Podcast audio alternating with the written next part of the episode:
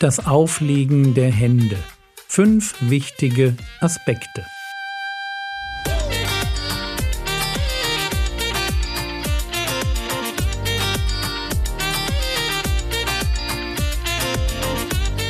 Theologie, die dich im Glauben wachsen lässt. Nachfolge praktisch dein geistlicher Impuls für den Tag.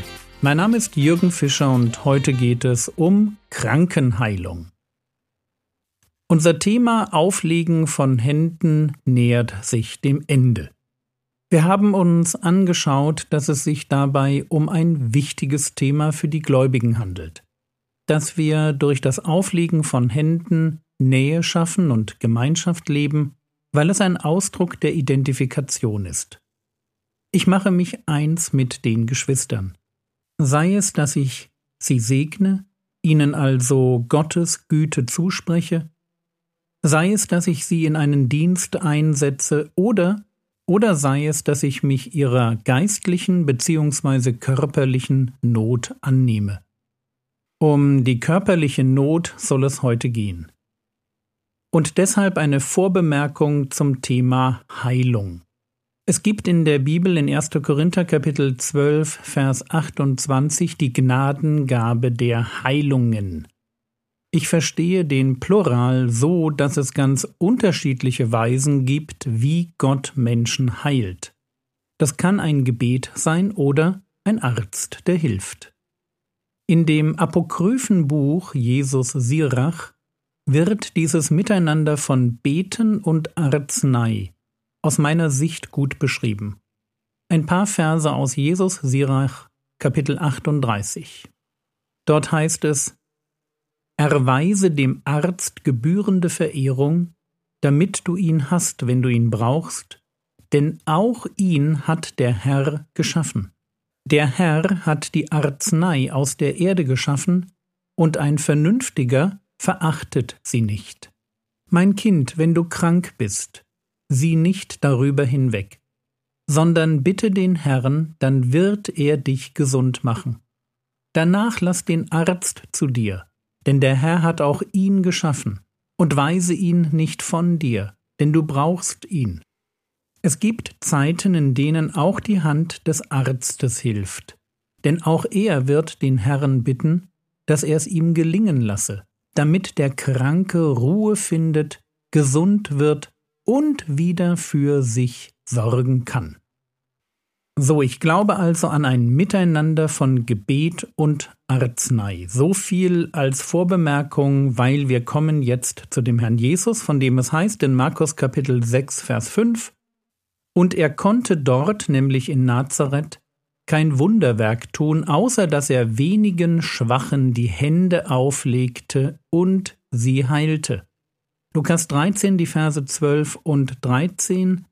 Als aber Jesus sie sah, rief er ihr zu und sprach zu ihr, Frau, du bist gelöst von deiner Schwäche.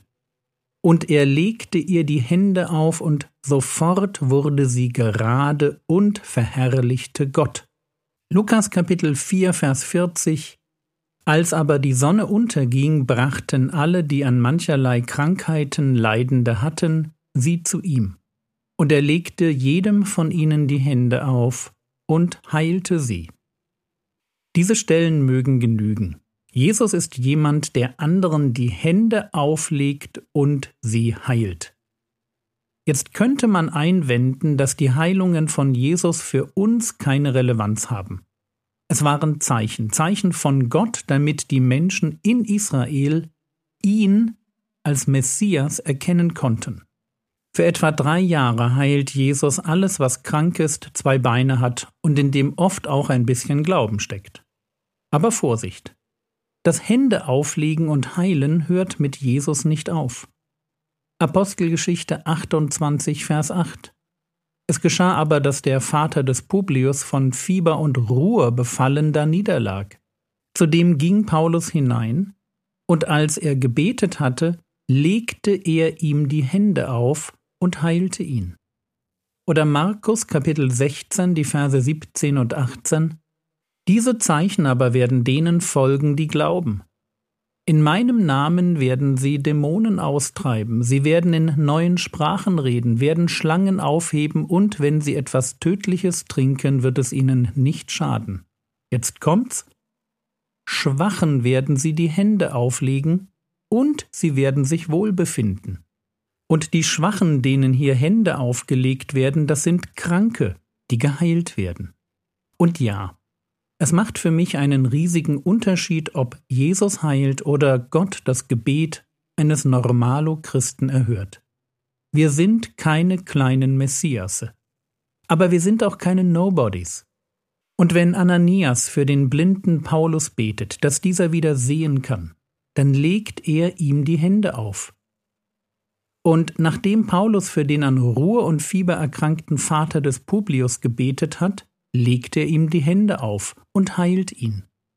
Wisst ihr, ich will keine fancy Handauflegungstheologie aus ein paar Stellen ableiten.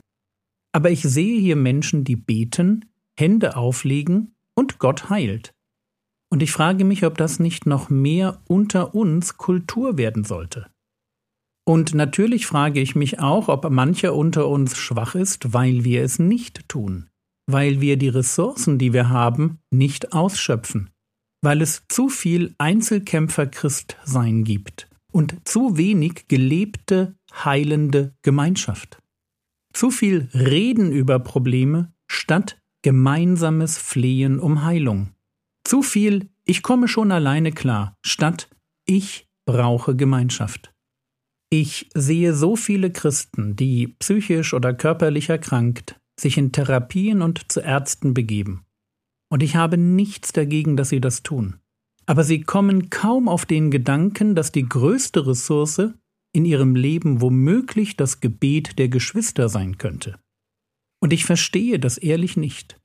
Ich akzeptiere es inzwischen, weil jeder ein ganz eigenes Recht aufs Unglücklichsein hat, aber ganz ehrlich, wenn ich krank, schwach oder niedergeschlagen wäre, ich würde mehr Zeit mit den Geschwistern verbringen, ich würde mir jeden Sonntag von den Ältesten Salbung und Gebet abholen. So wie es in Jakobus Kapitel 5 heißt, Vers 14 und 15.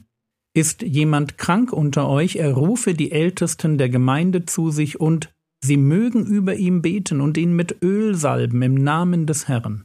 Und das Gebet des Glaubens wird den Kranken retten, und der Herr wird ihn aufrichten, und wenn er Sünden begangen hat, wird ihm vergeben werden. Aber zurück zu Jesus. Lernen von Jesus. Er ist einer, der für Menschen betet, ihnen die Hände auflegt und sie heilt.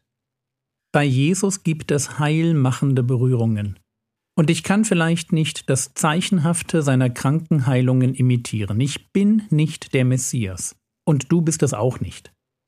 Nirgendwo findet sich über uns eine Verheißung, dass wir die Krankheiten anderer Menschen auf uns nehmen werden. Aber ich bin fest davon überzeugt, dass ich trotzdem von Jesus etwas lernen kann. Und ich will diesen grundsätzlichen Umgang mit Menschen lernen. Ein Umgang, der seinen intimen Höhepunkt darin findet, dass ich den berühre, der mich und mein Gebet braucht.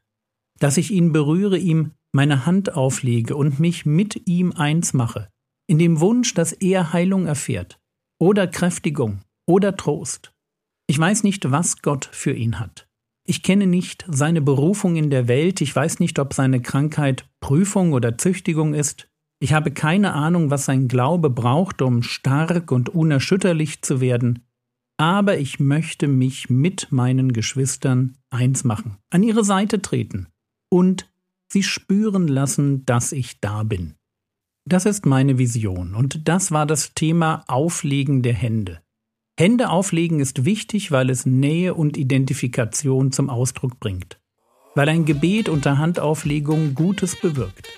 Sei es Segen, eine Heilung, die Ausschüttung des Heiligen Geistes oder eine Befähigung zum Dienst. Möge Gott es uns schenken, dieses Thema in unser persönliches geistliches Leben zu integrieren.